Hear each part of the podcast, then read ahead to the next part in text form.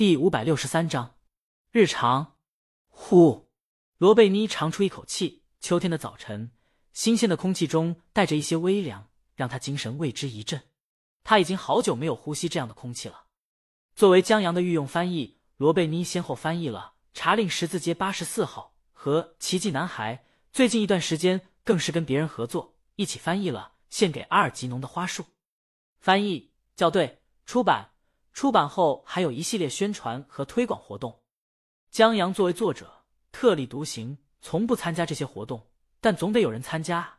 作为译者，又是江阳老乡，可以直接面对江阳的人，罗贝妮就被推了出来，面对记者采访等等。忙了那么多天，现在终于告一段落了。罗贝妮从公园出来，买了份报纸，回到家楼下的咖啡馆，点了一杯咖啡，然后坐下来看报纸。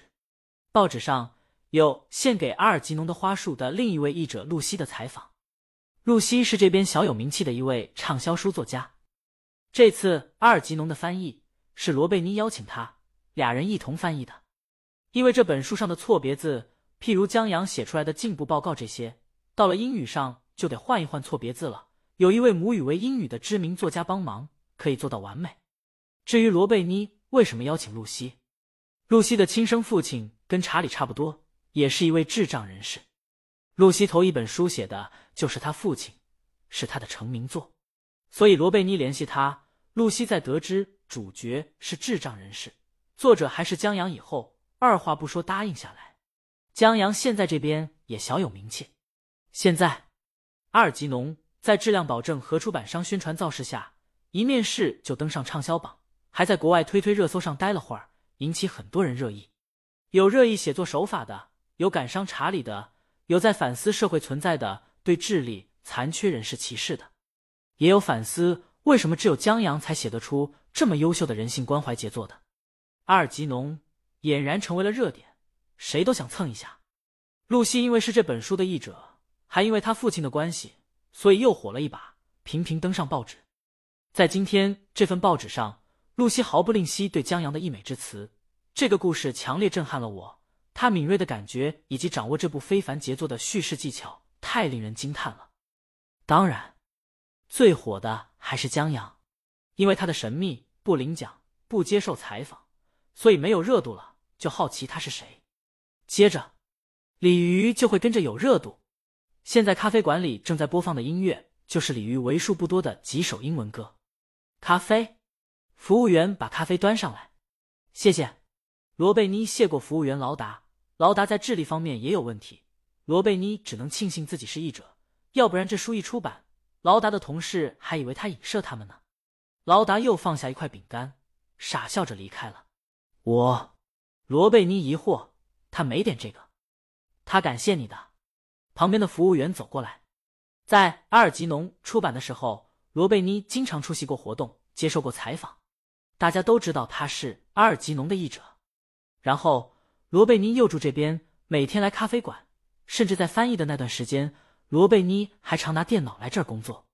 所以，即便书不是他写的，咖啡馆里很多人也避免对号入座，对劳达好起来。何况，江阳在这本书的扉页上写了：“仅以此书献给老大，你的鸡蛋糕真美味，感谢我的妻子，爱你千千万万遍。”因为这个老大是个某个特指的人。所以罗贝妮在译本上是音译的，老大和老达听起来就很像。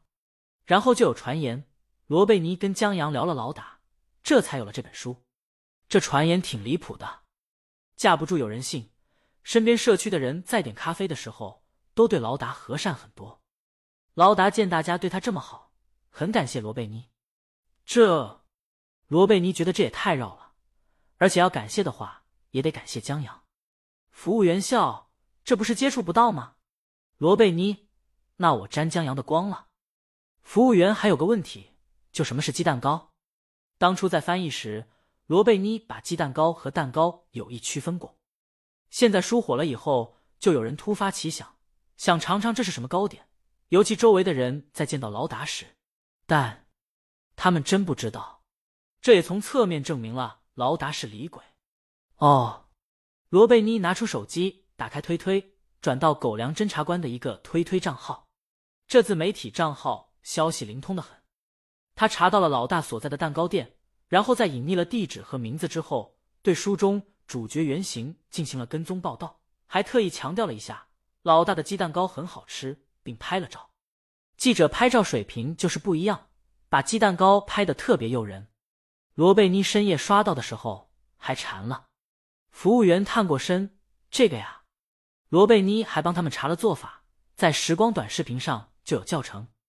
就在他们聊天时。罗贝妮前夫进了咖啡馆，坐在他面前。服务员见他有客人，离开了。前夫把资料递给他：“这是你让我帮你查的资料，还有相关申请表，都已经填好了。”罗贝妮接过，谢了。前夫把他的咖啡拿过来喝一口：“你真打算接受这份工作？”“嗯。”罗贝妮点了点头。重点工作同样在翻译上，我可以胜任吧？这份工作邀请是锦鲤工作室发过来的。大魔王刚收购了一家视频网站，他这视频网站不打算只面向国内，同时还面向国外，缺少优秀的字幕翻译组，苏珊就推荐了他。前夫摇头，这中间差别大多了，一个是文学翻译，一个是影视剧翻译。没关系，罗贝妮在翻译上有资源、有人脉，还有能力，他觉得足以应对这个挑战。何况他翻译工作也不耽误。江阳下本，依旧由他来翻译，行吧？前夫不再劝他了。他发现自从离婚以后，罗贝妮变了很多，变得让他很喜欢了。可惜，他提了几次复婚，罗贝妮都没有答应。也不是罗贝妮喜欢上别人了，他们隔三差五的就在一起解决下生理需求。当然，还有个可能就是罗贝妮喜欢上鲤鱼或者鲤鱼老公了。罗贝妮现在对鲤鱼和江阳的事儿很上心，大魔王出新歌必买，江阳出新书必追，还特意让人把科幻杂志从国内寄过来，就为了一睹为快江阳的科幻。血色的开场，消失的手枪，焦黑的手杖。罗贝妮的手机响起来，他用夜的第七章做铃声。罗贝妮觉得，你写书，我写歌，这狗粮吃起来不止高端，而且香。喂，罗贝妮接通电话。露西，前夫听他们对话。罗贝妮啊，是江阳。前段时间又出了一篇科幻，不过是短篇。我刚收到杂志。什么？哦，你要过来？好好的。待挂了电话以后，罗贝妮笑着对前夫说：“露西要过来，他等不及要看江阳的新科幻了。”罗贝妮还记得，在他刚把书翻译过来，还没加以润色的时候，露西看了以后就共情的哭了。他觉得。阿尔吉农比他写父亲的书厉害多了，他写的是自己眼中的父亲，这本书却让他看到了父亲眼中的世界。尤其错别字连篇到错别字没有，再到错别字增多的历程，让露西深深带入到父亲角色中，前所未有的理解和心疼父亲。也从这儿开始，露西就是江阳忠实的粉丝了。